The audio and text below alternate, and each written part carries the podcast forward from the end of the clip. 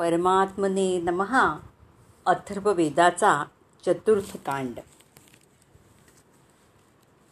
सुरुवातीची ऋचा ही ब्रह्मज्ञा ब्रह्मविद्येमुळे आहे.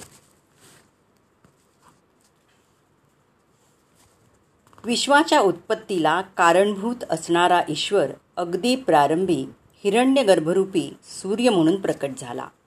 हा सूर्य पूर्व दिशेला उदित होणारा आणि सत आणि असत वस्तूचं ज्ञान प्रदान करणारा आहे. सर्व विश्वाच्या उत्पत्तीकर्त्याला प्रजापती असं म्हणतात. आपल्या पित्याकडून नादरूपानं प्राप्त झालेली वाणी सांसारिक व्यवहाराची अधिश्वरी आहे. या वाणीनं सूर्यात्मक ब्रह्माची स्तुती प्रथम प्रकट झाली. या संसाराला मर्यादेची बंधनं घालून या संसाराचं ज्ञाते म्हणून जे देव उत्पन्न झाले त्यामध्ये सूर्याबरोबर इंद्रादी देव नंतर जन्माला आले. या सूर्यानं वेदांचा उद्धार केला. त्यानंतर देवतांना हवी रूप अन्न मिळालं.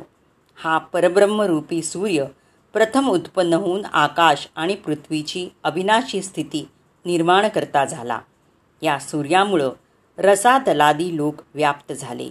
दानशूर बृहस्पती या लोकाचा स्वामी आहे. सूर्यामुळे दिवस निर्माण होतो. तेव्हा ऋत्विज हबीरदान करून देवतांची पूजा करतात. ऋत्विजांच्या यज्ञामध्ये सूर्य तेजरूपानं प्रकट होतो. ऋत्विजांना यज्ञाची प्रेरणा देतो. पूर्व दिशेला उदय पावलेला हा सूर्य हवीरत्नांवर आसक्त होतो. सर्व देवतांचा सखा बृहस्पती आणि प्रजापती यांना माझा नमस्कार असो. तुम्ही सर्व प्राणीमात्र आणि अन्न यांना उत्पन्न केलं हे देव आमच्या हवीरदानानं आमच्यावर प्रसन्न होत. पुढची रुचा आहे आत्मविद्या आत्मज्ञान. प्रजापती सर्व वस्तूंमध्ये सामर्थ्य निर्माण करणारा आणि त्याचं नियमन करणारा आहे. सर्व देवता आणि मानव त्या प्रजापतीच्या आज्ञेत राहतात. म्हणून आम्ही त्या प्रजापतीची हवी प्रदान करून पूजा करतो.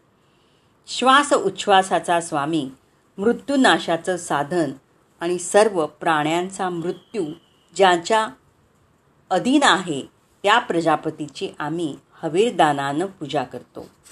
आक्रोश करणाऱ्या प्राण्यांना रुंदसी देवतेचा आधार आहे. तिच्यामुळेच देव आणि पृथ्वी डळमळत नाही. ही पृथ्वी डळमळेल या भयानं प्रजापती रडू लागला. तेव्हापासून या देवतेला रोदसी म्हणून संबोधण्यात येऊ लागलं. दव आणि पृथ्वीनी आपल्या रक्षणासाठी प्रजापतीला आवाहन केलं. या प्रजापतीला आम्ही हवी अर्पण करतो. ज्याच्या कृपेमुळे आणि प्रभावामुळे आकाश पृथ्वी आणि अंतरिक्ष यांचा विस्तार झाला. सूर्याचं जगाला दर्शन झालं. वायू उत्पन्न झाला. नद्या समुद्राप्रमाणे महान झाल्या. ज्याच्या चार भुजा म्हणजे चार दिशा आहेत.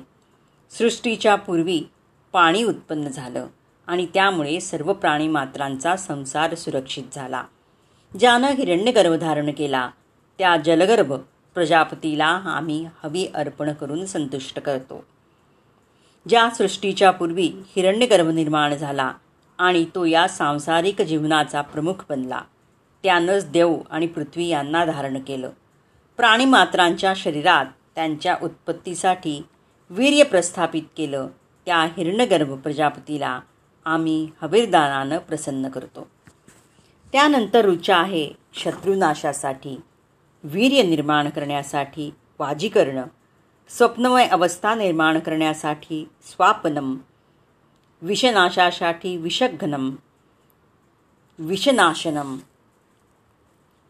राज्यावर राजाला प्रस्थापित होण्यासाठी राजाभिषेक काजळ आज्जनम शंखमणी शंख अनग्वान वृषभ रोहिणी वनस्पती रोहिणी वृक्षाबद्दल रोगांपासून संरक्षणासाठी रोगनिवारण तेजसंपन्ननेसाठी सजोर्ती प्राप्ती पाऊस वृष्टी सत्यासत्य विवेचन सत्यानृत समीक्षक आघाडा अपामार्ग.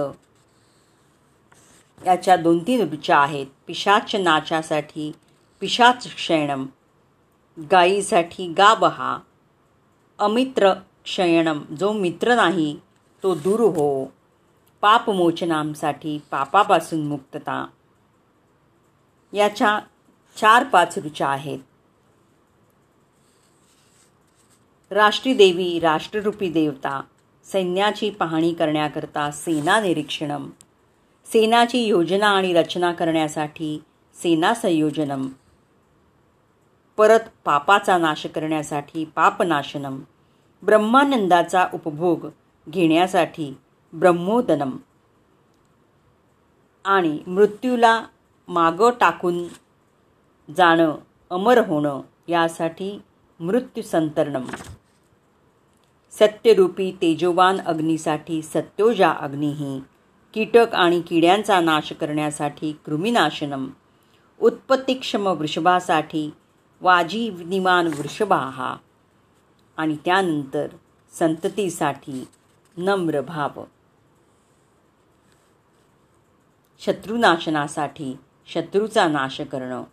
अशा चाळीस ऋचा या चौथ्या कांडामध्ये अथर्ववेदामध्ये आढळून येतात. तर पाचवा कांड आपण उद्या बघूयात.